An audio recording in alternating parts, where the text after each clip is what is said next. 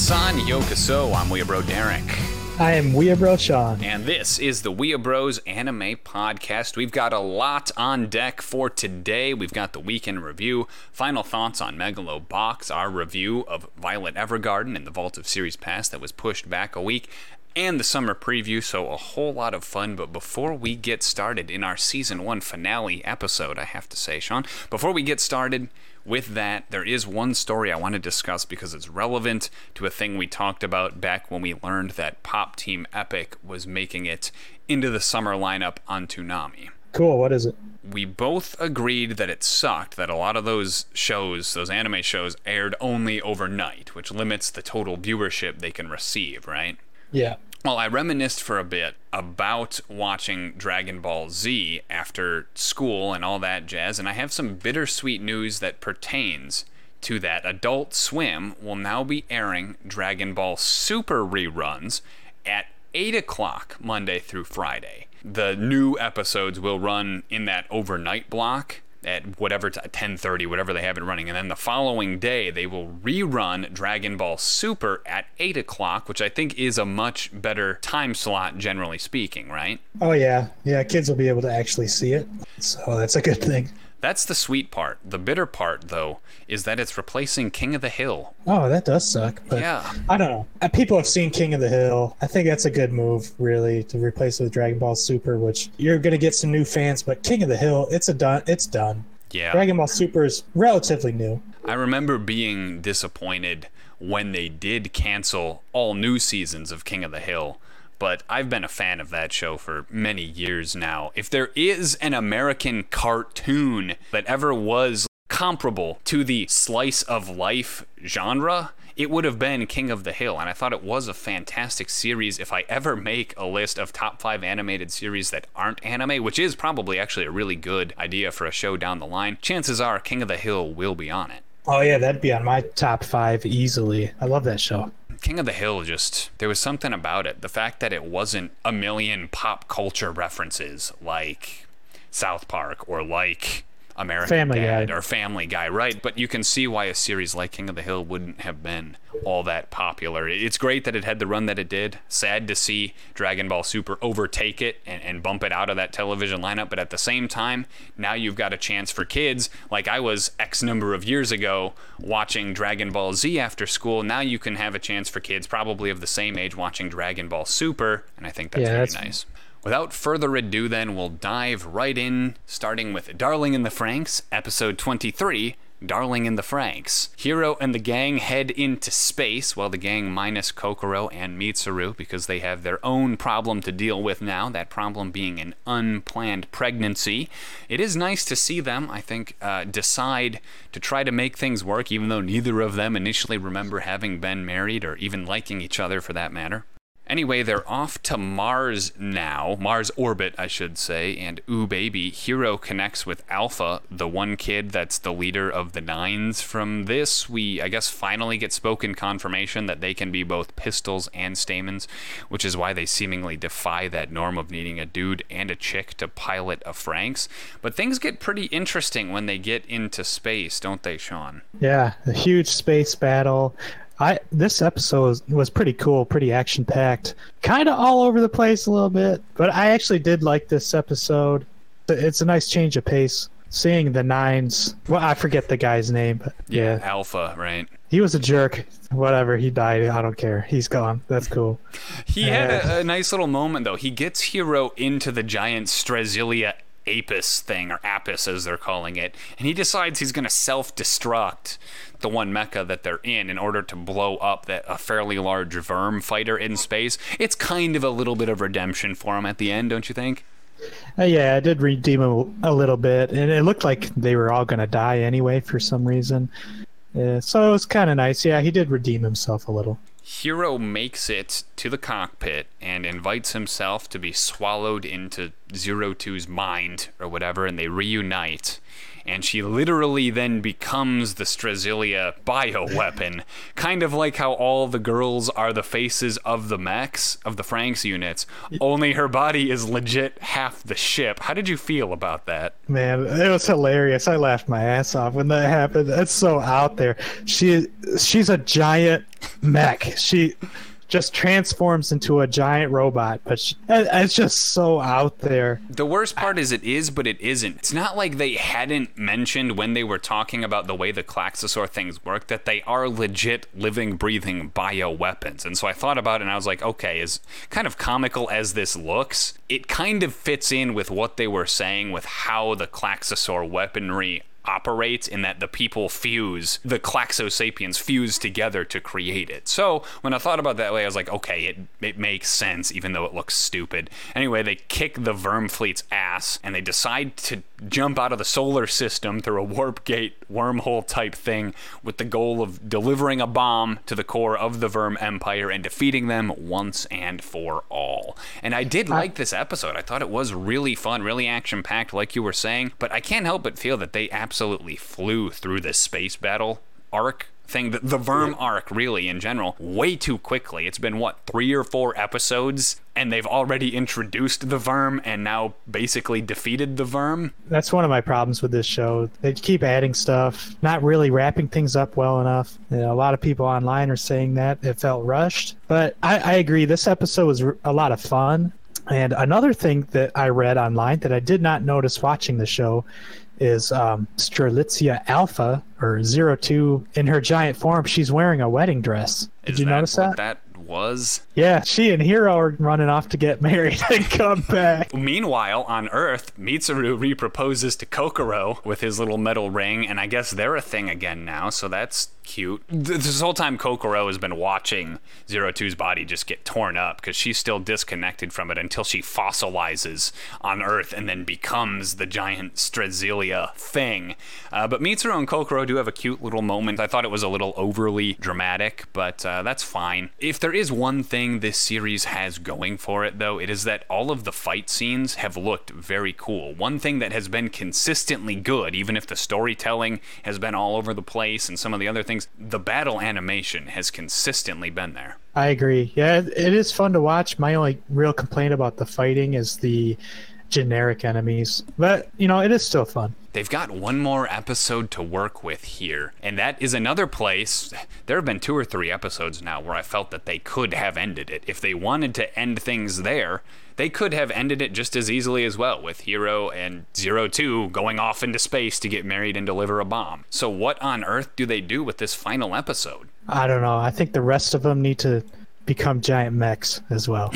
Fair enough. That's the winner. Let's move then to. We'll jump through space and time over to Steins Gate Zero, Episode 12 Mother Goose of the Mutual Recursion, or Recursive Mother Goose, if you will. The more I read these, the more I think that the titles we're seeing on VRV are just alternate names. Like it's not all meant to be read as one. You know what I mean? I think they just open a dictionary and put their finger down on a random word and then Yes. string it all together. Either you read it as Mother Goose of Mutual Recursion or Recursive Mother Goose, not both. Ah, not to me. Well, we spend a good portion of the episode following our heroes as they attempt to figure out the origin of a song that Kagari remembers from her childhood. She doesn't remember a whole lot, but we do get a very foggy memory of her being adopted by Mayuri and singing this song with her.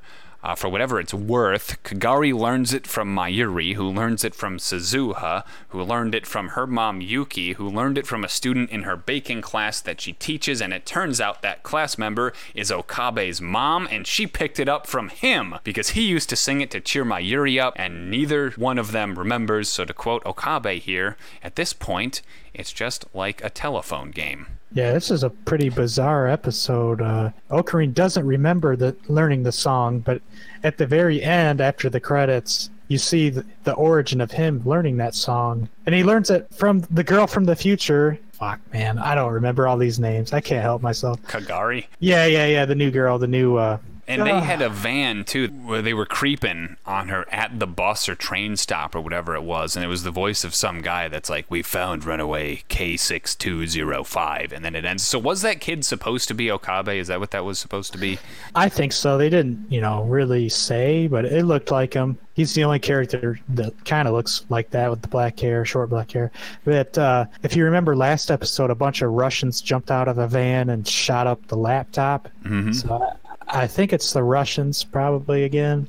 I, I wanted to point out in the last episode when the Russians destroy the laptop and Okarin and gang are like, "Oh, cool, it's finally over. Now no one can get that information." The Russians they already have that information. That's why they wanted to destroy the laptop because they don't want anyone else to have it. So I don't know why they were, you know, resting and thinking it was all done. Okabe has shown incredible lack of foresight in everything so far this season. Suzuha has been the most level headed one as of late, and she has another meeting with him on the rooftop. This time she does not threaten him with a firearm. Also, fun fact about Suzuha she's a champion curry eater at one of the local diners. They call her the Silent Slaughterer. And she's known as the warrior, right? The- I mean, uh, uh, what's her her nickname? Even in the first season. Ah, Uh, she is pretty kick butt. Give her that. yeah. And she says she's going to do battle, but she's Mm-hmm. really going to compete in this curry eating competition. That was she's pretty- won three times now. That's three pretty times. great. Now, that is, even though this whole episode doesn't really feel like a whole lot watching through it, it seems like, all right, what is our group doing? They're doing a whole lot of nothing. It does introduce the concept of the time paradox into this universe now because we've got this weird loop that nobody really knows where it begins or where it ends. And that's an interesting thing to see. The the entire concept now of the time loop into this world specifically. I have a feeling that they will come back to it somehow or further explore this concept. But with this show, there's just really no way of guessing how they're going to do it. Is this the part in the show where it gets exciting? Maybe. I'm still waiting. Every now and then they'll show glimpses. They'll show that they can be exciting. Side note, Mayuri and Kagari do have a pretty strong bond now. They're drawn together. In the beginning, they're drawn together despite not knowing what happens in the future. Kagari keeps having these weird music induced episodes where she's trying to find her mom. And then at the very end, she does realize that Mayuri is her adoptive mother. Mayuri has no idea what's going on, but she just rolls with it. Yeah, this show, man. Come on, kick it into gear. Episode 12 already. Still not sure how I feel about the story at this point, but I will say I do like the music. Good. And I don't know if you were really listening all that critically this episode, but they had some very good music. Very eerie, and it's been this way the whole time. The music seems every bit as somber as everybody involved in the story. Yeah, it does have my favorite music out of all the shows we're watching, especially the opening song. I really like it. Mm-hmm. And whenever there's a fun moment going on, there's this happy little jingle that plays, and I, I can't describe it, but I don't know. It makes me happy whenever I hear it. One thing that did make me well, I don't I won't say it made me happy, but I did find some amount of peace with it was the ending of Megalobox. Episode 13, Born to Die. It's the final match, Yuri versus Joe. We get the match underway. It jumps pretty much right into it at the start of the episode, and the fight's going on. Joe, as per usual, is getting his butt kicked. Yukiko, to her credit on the side, is still trying to push this bio-integrated gear, even though Yuri has had it stripped out of him and is no longer displaying it on the thing. So credit to her for continuing to try to stick to her plan and pitch it anyway. She's trying to pitch it as a military technology now. And then we get the fight going on, and we get into I forget what round it was, but they get into the later rounds. I think it's like the 13th round, the farthest they've ever gone in a Megalo boxing tournament, probably because at this point it's a regular boxing match. And then they flash forward a year from the match. They get to round 13, and Joe is not looking too good. Yuri's looking pretty bad. They're just beating the crap out of each other, and they have a little monologue, and they both they fly at each other, and it looks like they both hit each other at the same time. And then it, it ends, and you're like, well, who won? They leap a year ahead.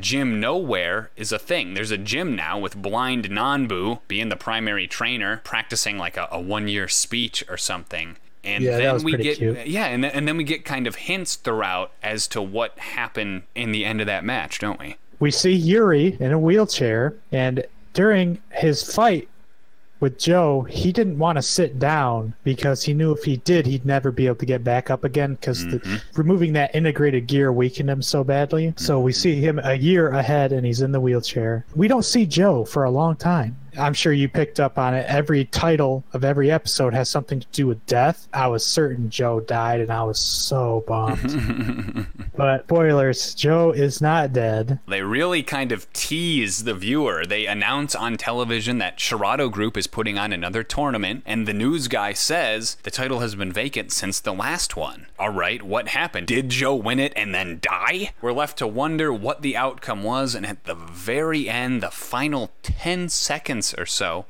uh, well, I, I don't want to jump too far. We do see Joe at some point, and we find out that he's alive and they both survived. But still, they're not telling us who won it. And at the very end, the final 10 seconds, it fades to black, and we see winner by knockout in the 13th round, Gearless Joe Yeah, and then so it fades cool. to black. And so Joe did win. It's open ended enough to where he could fight again in the future if he wants, but you get the feeling that he doesn't really have that drive now that he has defeated Yuri, and that that was probably the peak of his life. I agree. The final scene, he's dancing in the desert by himself. You just don't see Joe doing anything even remotely like that throughout the entire show. So you can tell his attitude's way different. I, I don't think he'll be fighting anymore. I really wanted to see Yuri get knocked out. I, I think that hmm. would have been cool. But I'm happy. I'm still happy with the ending. And I guess there are two things that we can take away from this. The first of which is they had to scale Yuri down, or he would have absolutely obliterated Joe. It would have been no contest. And Yuri knows this too, and that's why he gets that gear ripped out, because they establish very early on that he is the better fighter inherently. He's not fighting at 100%. You can see he's still very weak because of having that gear stripped out of him when he did. If he had kept that gear, he would have floored Joe within the first round easily. Even without it, if he had been fighting at 100%, he might have actually beaten him. So, in order for us to get the ending where Joe wins, this is pretty much the only way they could have done it. It did kind of give away the ending a little bit. Do you think it, it cheapened Joe's victory at all? Uh, No, because in the way that this universe was working, he would have had absolutely no chance at victory. If they don't strip Yuri of that gear, Joe doesn't win. And it's interesting that you mentioned that you thought he died because I've been reading through comments and stuff on some of these people who watched the original series. Apparently, the original series that this is a commemorative project for, Ashita no Joe, has a much more grim ending. And so the question for on everybody's mind coming into this was were they going to follow suit with that or were they going to change it?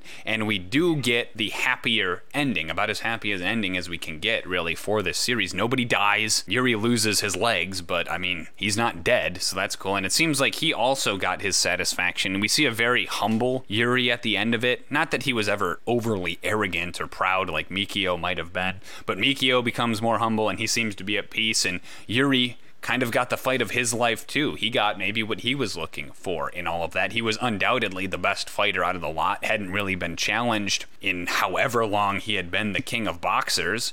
And so Joe and Yuri both really have that moment and they get that satisfaction out of life. And so maybe they're okay with it at that point. And we don't really know one way or the other. They don't specifically tell us, but we're left pretty easily to assume that that's just how it is. And I'm okay with that as well. So, final thoughts overall, then, Sean, on Megalobox series as a total. As a total, we compare it to the shows we've been watching, Darling in the Franxx and Steins Gate Zero. I'd say it's leagues ahead of both of them. Really, I can't think of any negatives. I had a little bit of hesitation at the beginning, but this show really did deliver on all fronts. Yeah, you cannot knock the animation because it was a deliberate attempt to look the way it did. Now, if you're not a fan of that 90s looking style and it just doesn't do it for you, then yeah, maybe you would have thought, eh, this is ugly, it takes me out of it. I grew up watching some of those shows. I'm not even that nostalgic about the era, honestly, but I really did like it. I felt nostalgic watching it without even really having a real stake in anything from the 90s other than Dragon Ball Z and maybe Sailor Moon. And the music, the soundtrack was awesome. Whether it was the background music or the songs themselves, the opening, the ending, very good music all around. And they even went back, harkening back to the 90s with random little rap ciphers from the one kid, Sachio, and other things. Very 90s esque stuff. They paid homage to that era very well. Now, because they were going for that look and feel, there were some things that nowadays, in terms of telling a story and such, probably weren't as good as they could have been. And because they were only doing it in 13 episodes, there were some things that ended kind of like the whole mob boss arc with Mr. Fujimaki. Okay, I'm gonna let them live because they've got guts, and even though I'm out millions of dollars, you know, things like that, that narrative wise, they're not as strong as they probably could have been. But overall, the story does come together very well. For only 13 episodes, they told a very complete story. I liked all of the characters. I even thought even the little kid Sachio became notably less annoying by the end of the series. And so overall, very good take. I'm gonna do one of my usual reviews for this at some point, crunch the numbers. But this, on a whim right here, I'm going to say this is at least going to be an 8 for me. A very, very good 8. I do agree with you. The Fujimaki arc really didn't make any sense. No mob boss is just gonna, oh, well, I'm out of money. I guess that's it. Wow, these guys are really tough. Cool. That's my only ding. Eight and a half. I really like this one. So there you have it, folks. Definitely a recommendation from both of us for Megalobox. If you did not get around to watching it this past spring season, definitely put that one on your list. It's at least worth a try. It's time now, though, to reach ever so shortly back into the vaults of series past and retrieve last season's, well, now that we're in the summer season, pretty much, we should say the winter season's Violet Evergarden. It was Sean's pick for the week, uh, but it's also one that I've been wanting to watch for several months now, and it's very interesting because we had talked about this last week when we were going to initially do it. Sean was not able to catch up on it because he had to work a double shift or something like that. But Two- we had talked. Yeah, two doubles. We had talked, and you were not really feeling it at that point. And I thought, ooh, this could be juicy. Maybe we'll have our first major disagreement here on the podcast. At any rate, the anime is a drama adapted from a light novel series that follows a former super soldier named Violet as she attempts to acclimate to life following the Great War. She's basically raised in the heat of battle her whole life and has a tough time adjusting to civilian life. After recovering from some injuries incurred in one of the final battles of the war, she's left with some pretty dope metal arms and a strong desire to understand the meaning of the last words she heard from someone very close to her. Sean, thoughts on Violet Evergarden? Well, initially, I didn't like it. I watched the first three, no, first four episodes, and I was super bored. I was like, what is this? She writes love letters? Who cares? Nine more episodes of this girl writing letters. So I was really kind of turned off, and um, I ended up reading some, a little bit of reviews, which kind of spoiled it a little bit for me, but they were like, yeah, if you make it past the first four, but I can see that's where pe- most people are going to drop it because it really picks up after that. All right, I guess. And it, the same thing happened to me with No Game No Life. I dropped that up that show Mhm. and ended up actually liking it when I picked it back up. So the same thing happened here. with- although um, I recognize just how well made the show is, Mhm. and it did end up actually not being boring at all. The first four episodes were boring. So I took it like it's about this girl that writes letters, but that's not what it is. This girl, she writes letters for people, but she's learning about herself through these people that she's writing letters for. So it's like they're telling the story of Violet through other people's little Yes. tiny story arcs. So it made it a lot more interesting. What do you think, Derek? Well, I started this series on a Saturday night and I watched the first three episodes, then the next four the following Monday, and then the last six on the following Tuesday night. I finished all 13 episodes in three nights. I'm going to preface the rest of this by acknowledging that I am a sucker for dramas. It's because of that, though, that I can be kind of a snob when evaluating them. There are a lot of people that are saying Darling in the Franxx is more of a drama, and that's what they were going for, and that's true. That doesn't make it a good drama, as far as I'm concerned. I know because I'm a snob for dramas, because I'm a sucker for them.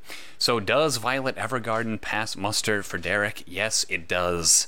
Here's why. We'll start with what you mentioned just now, Sean, actually, that narrative format where we're learning about Violet and Violet's learning about herself through different accounts of her. After taking a couple of episodes to set things up, we shift to an episodic series of accounts of Violet's time as an auto memory doll. Each episode pretty much has its own independent conflict, introduction, and resolution of some kind, but in one way or another, it contributes to the development of a much larger story arc that spans the entirety of the series. The final fourth of the show, roughly then revisits that more linear, continuous style of narration to wrap things up. Despite tearing through all 13 episodes in three nights, I actually think that format, which is a lot like what we saw in Death Parade, actually, is better suited to be watched on a weekly release basis because each episode feels complete, doesn't it? You're not being strung along by an annoying chain of last minute cliffhangers every week, cough, cough, Steins Gate Zero. But in each one of these episodes, our protagonist is coming to understand her own emotions in addition to everyone else's, which is what the main story is actually about. You could actually just watch like episode five without seeing one, Mm-hmm. three, and four, and have a good good experience. I think, Mm-hmm. Especially the later episodes. Holy cow, man! Th- those are some gut wrenching episodes. After episode ten and eleven is just like Yeah, and it is drawing a parallel again to the death parade style of narration, right? Where we've got these little independent arcs, but there's this bigger story playing out in the backdrop. And I really do like that format because you can jump in. It seems just about anywhere, and you're not going to pick up on everything. You're not going to have the full experience. Obviously, you really want to watch it start to finish, but because each episode has its own story pretty much included within it, you don't feel like you're really missing anything from week to week or that you're being strung along from week to week. You get a problem and you get closure while it's still contributing to the greater part of the story. Now, there are some things that I didn't like about said story. Like many dramas, there's a certain coincidental convenience that occurs at key plot points. For instance, particular characters showing up in particular places at just the right times to meet just the right people, right? These moments do require a little willingness to go along, I think, but in exchange for much heavier emotional effect. Episode ten. I don't even know if I want to explain it. I don't think you can. You really want to go along for the ride. With dramas like this, the emotional impact is the draw. That's what they're going for. And so, yeah, we, we don't really want to speak too much about it because I have a feeling that we're both going to give this a recommendation at the end, but we will continue, just for the heck of it, we're going to continue through this with the process that we usually do. That emotional effect trade, the willing suspension of disbelief in exchange for the added emotional punch is a trade I'm willing to make every time. The bigger complaint I do have is that I felt the series conclusion wasn't as strong as it could have been. I, I did like the last couple of episodes, I thought they were very fun to watch, but it felt a little out of place to me relative to the rest of the feel and flow that everything prior was. Did you get that too? Or did the ending really seal the deal for you? No, the the final episode, like the the battle on the Mm-hmm. train, it, it was a little out. It felt a little out of place. Mm-hmm. I don't think it really took away too much. I don't know. It it doesn't negatively affect the rating for me. I do think they could have rearranged some things and ended it at 10 episodes, and I probably wouldn't have liked it any less.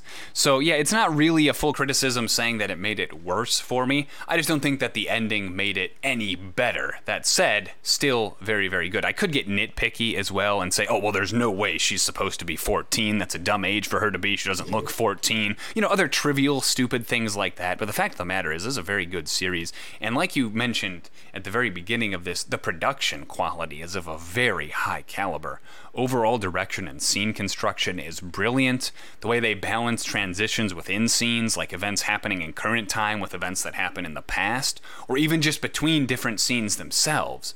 Shot selection, sound design, all very good. There's an episode, I want to say midway through the series, that I really like that'll hopefully better explain what I just said. Uh, it's when Violet goes to the observatory and works with that scribe who's about her age. There are two scenes that I really like that I feel are really well executed in that episode, but the one I'm going to bring up right now takes place outside the observatory during lunch. The one kid, I forget his name, but Violet's uh, working with him. He goes outside to invite her to a viewing event for a comet that's going to be passing by, a comet that they've been transcribing documents for. And the music is very whimsical to set the tone right off the bat.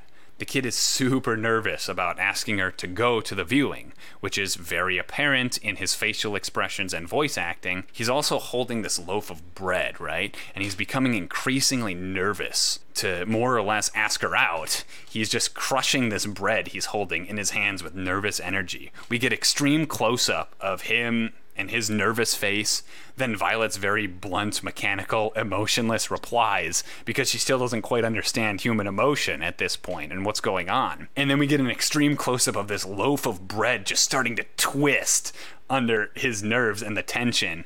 And it's like that hard exterior French bread, so you hear it, and this is the sound design coming. You hear it starting to crack as he's trying his hardest to extend his invitation, possibly bracing for her to say no because she's not really playing along. And we follow this pattern of shot selection for a couple moments till she agrees to go with him, and then that twisted bread just rips in half. But the tension that's been building up is gone now.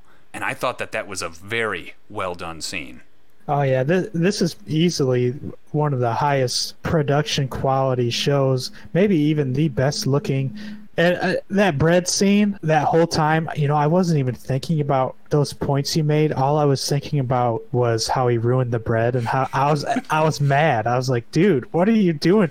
Come on, man, that's good bread. It did look like good bread. The music, very orchestral, very fitting for the half fantasy, half historical feel they were going for. There were only a couple instances in which I thought the music did not complement the imagery or dialogue.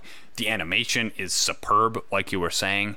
This is one that if Netflix is ever kind enough to give us a physical copy release, I will have to buy it on Blu ray because watching it in 480p DVD quality just will not do it justice. I actually think there is a Blu-ray. Blue? Yeah, I think so, and it's on four discs. I re. Ah, God, I hope I'm not just Well, making that they. Are there sure. are Japan localizations of it, and that comes up actually because the most recent one, which comes out July 4th, is coming with an additional episode that's supposed to take place between 4 and 5. So if you already have seen this series and you're listening to this just because you love us, take note of that. There is another episode that's going to be released with this, but that as far as I know is an Asian release thing. I don't know if it's been localized stateside yet. You might have to sail the seven seas to get a copy. Um, Someone will put it up there on the internet.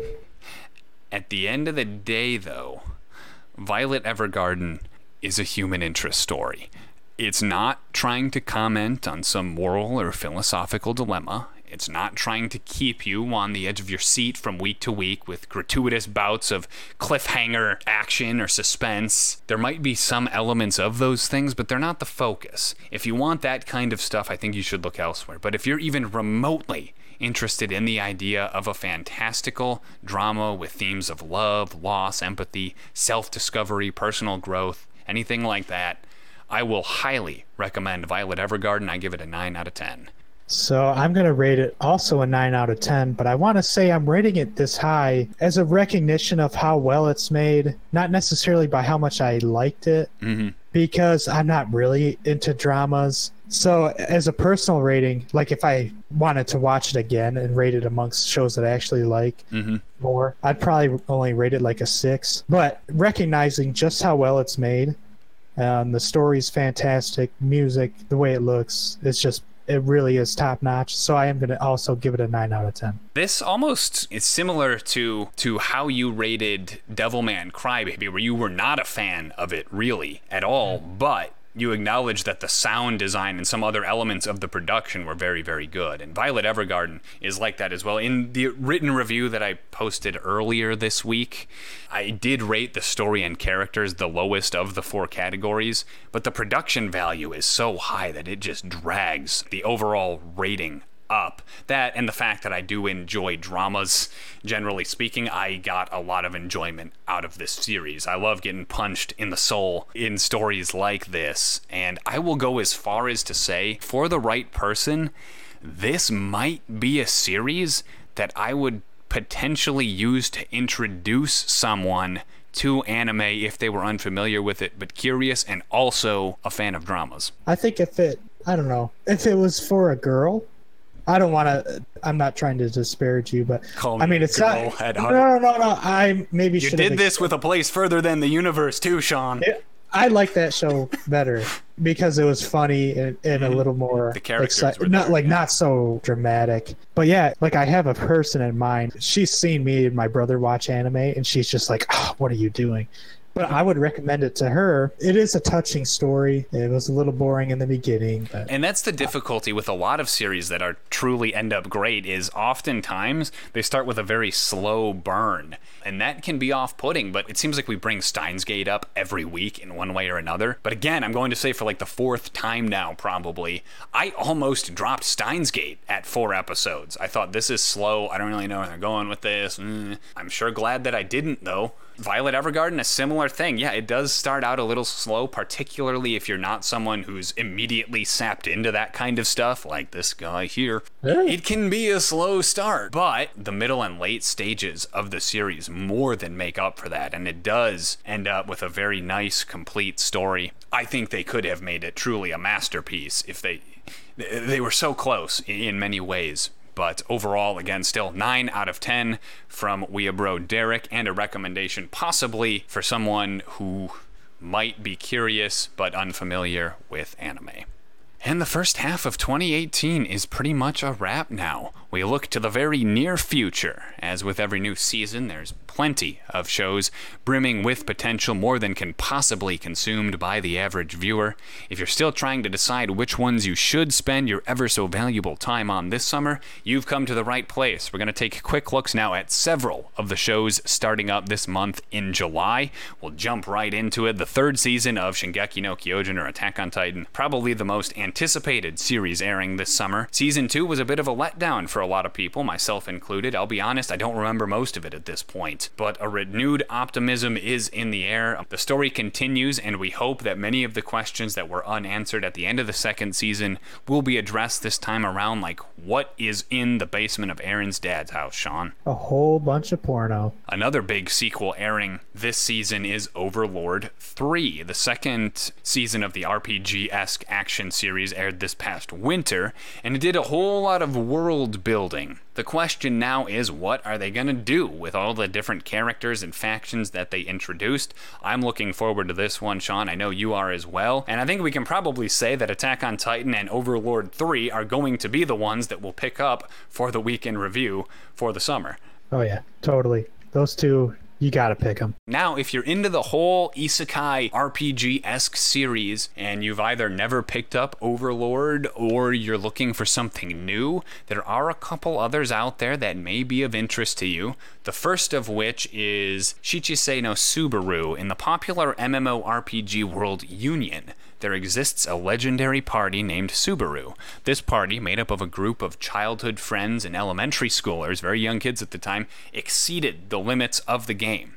However, it's shut down after an incident that leads to the death of a player. Six years later, now high schooler Haruto logs into new Reunion, the new game that's come out, and comes into contact with one of his old party members, the one that supposedly died six years prior.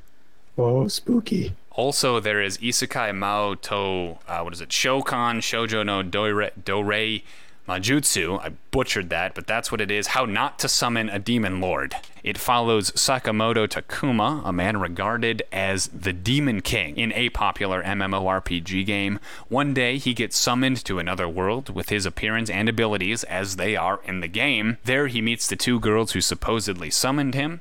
They cast some slave magic that backfires, and thus begins the tale of the socially awkward but insanely strong Demon King. That one sounds cool too, man. Shoot. And the isekai genre has blown up over, and there were several series like Log Horizon and other things that had come along the way, but it seems Sword Art Online really renewed a lot of interest in the whole trapped in another world thing. And there have been so many series that play off this. Overlord, obviously successful enough now to be in its third season. Sword Art Online recently got its spin off Gun Gale Online. We've watched No Game, No Life, and this is a very popular popular genre. Another one that I will say you should watch at some point, Sean, now that you've got three that potentially sound interesting. One that you will, of course, be watching is Konosuba. That is another fantastic one that one day, if you ever find time, you should just annihilate over the course of the day, though there are two seasons, so that might be a little difficult. Now, if you fancy sports anime, the third season of Free airs this summer as well. That one follows a men's swimming and dive team, a very popular show amongst the female viewers, Sean. Oh yeah. a show that will undoubtedly be very popular amongst the male anime fandom is Harukana Receive. The story follows a pair of girls in a beach volleyball tournament. Kanata, Oh. who had given up on volleyball, is convinced by Haruka to step back onto the sand once again. I normally pick a sports series to watch every season. I won't be watching either one of those. I'll be watching Hanebado or badminton. Ayano Hanasaki is the she's a first year high school student with some mean birdie skills, yet she avoids playing the sport of badminton. She meets a third year student though who practices day and night aiming to become the best player in Japan. Does the thought of competitive badminton not thrill you, Sean? It sounds more interesting than the other two. I'd I'd much rather watch that. that dropped today, so I might be watching that tonight after the show. Now, if you prefer period pieces, Angolmois may be right up your alley. The great king comes from the other side of the sea. It's a big incident. Uh, it's a historical incident, Genko, that shook medieval Japan, and this draws upon that. So if you're into those period pieces, if you're into the samurai type story and you want something that's got some historical inspiration, that is one for you. And now we'll get into the more miscellaneous portion of the preview. Less genre specific, more so ones I just think might be interesting.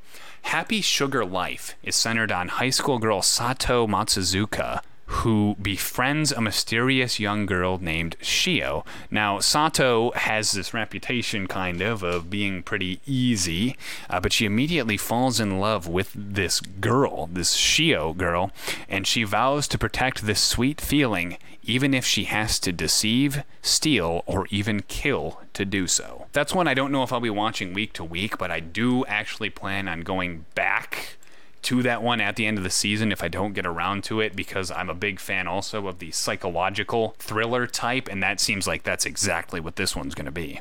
Oh really? I thought it was going to be more like Citrus. And I did watch Citrus, but I don't get this feeling at all because they, they go out of the way to mention that she's going to, it's probably going to be one of those weird obsessive things deceive, steal, even kill.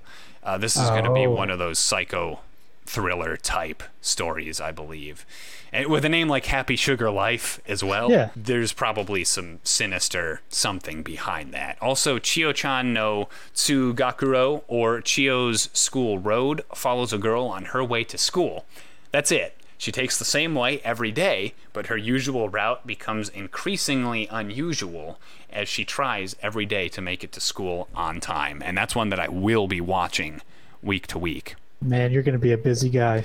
I've got at least six. No, I make no guarantees, but uh, I'm gonna gun for six this season because I do want to watch that one. Now, there's always one that stirs a little controversy each season. This time around, it's Backstreet Girls, in which a group of three Yakuza members screw up and they're given the choice of either committing suicide or going to Thailand to get sex change operations in order to become female pop idols. They My choose the, they choose the latter. Uh, and the show has received a little bit of criticism already for seemingly making fun of transgender issues, but we'll see where they end up going with it. It could be pretty comical still. That's uh, interesting. Yeah, it's an interesting concept. Again, we'll have to see where they go with it. My guess is a lot of the humor is probably going to be more so derived from these criminal individuals who are probably formerly super masculine men now attempting to be female pop idols. And that's one, again, I'm probably not going to spend time with this season, but it might be a fun one to go revisit sometime in the future. Another one that's really kind of out there in premise is Banana Fish. There are just a couple more that I want to get to specifically. We're at the last two Okay, on the sure. list now because I know you do probably have to get to bed now. Um, Yeah. Jashin Chan Dropkick, otherwise titled Dropkick on My Devil, is one that I'm looking forward to. It's about a delusional girl named Yurine who summons a demon girl with the tail of a cobra. They'll have to live together until she finds a way to send Jashin-chan back to hell or until she kills Yurine. It's described by MyAnimeList as a violent slapstick comedy. Lastly, Sean, have I ever told you I was a biology minor in college? Nope. Well, yeah, I didn't really have an intention of pursuing a career in biology or ecology or anything like that, but I didn't want to completely give up the sciencey stuff either, so I stuck with biology up through graduation. I haven't done a single biology related thing or science really related thing occupation wise since, but the fact remains I'm a bit of a dork for it. Hataraku Saibo, Cells at Work here in the West, is a story of the unsung heroes and the drama that unfolds inside your body. Do you remember the movie Osmosis Jones with Bill Murray and Chris Rock? Oh yeah. I imagine this will probably be the anime equivalent to that, where we'll get personified versions of various cells in our bodies doing various cell stuff. And that is another one I will be watching this summer. There are still several more we did not get to. Uh, Angel of Slaughter is another one that people are going to say is really popular. The new Gintama. There are ones that we did miss here. If you plan on watching them this season, let us know in the comments section of the blog. You never know, you might help us out or somebody else find a series that they really end up liking. So do share your thoughts on this. Some of the shows are starting up next week, this week, even. So if you haven't decided which ones you're going to watch yet, you better get on that. We'll be back next week with season two of the Weeabros Anime Podcast. Uh, there is a chance I will not have internet that weekend, but hopefully, hopefully we can still record something that week. That'll do it for this one, though. Thanks for listening. Thanks everyone. Have a good night. See ya.